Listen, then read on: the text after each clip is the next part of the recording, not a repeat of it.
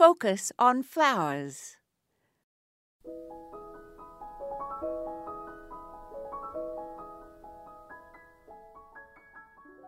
When I started to garden many years ago, I just started planting and added more and more beds over time.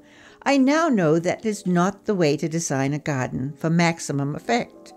But my garden, nevertheless, has provided me with a lot of pleasure anyway. However, if I were to start over, and knowing what I now know, perhaps I would start with a plan. For example, Imagine having a fragrant garden where all of the plants are chosen for their delightful scent. That would be intoxicating and a sensory delight. Or imagine a water garden with in ground and above ground pools and ponds and tinkling fountains where water sparkles in the sunlight and creates both visual and auditory delights or perhaps a rock garden with both natural and man made slopes and outcroppings of rocks and troughs and walls with scrambling alpine plants creating low carpets of color and texture.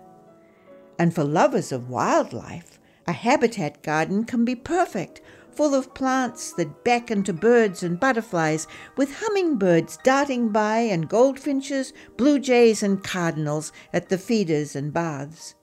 An all shade garden would be calm and peaceful, full of foliage with colors and shapes and textures, and lacy ferns and shy little wildflowers. So many options, so little time.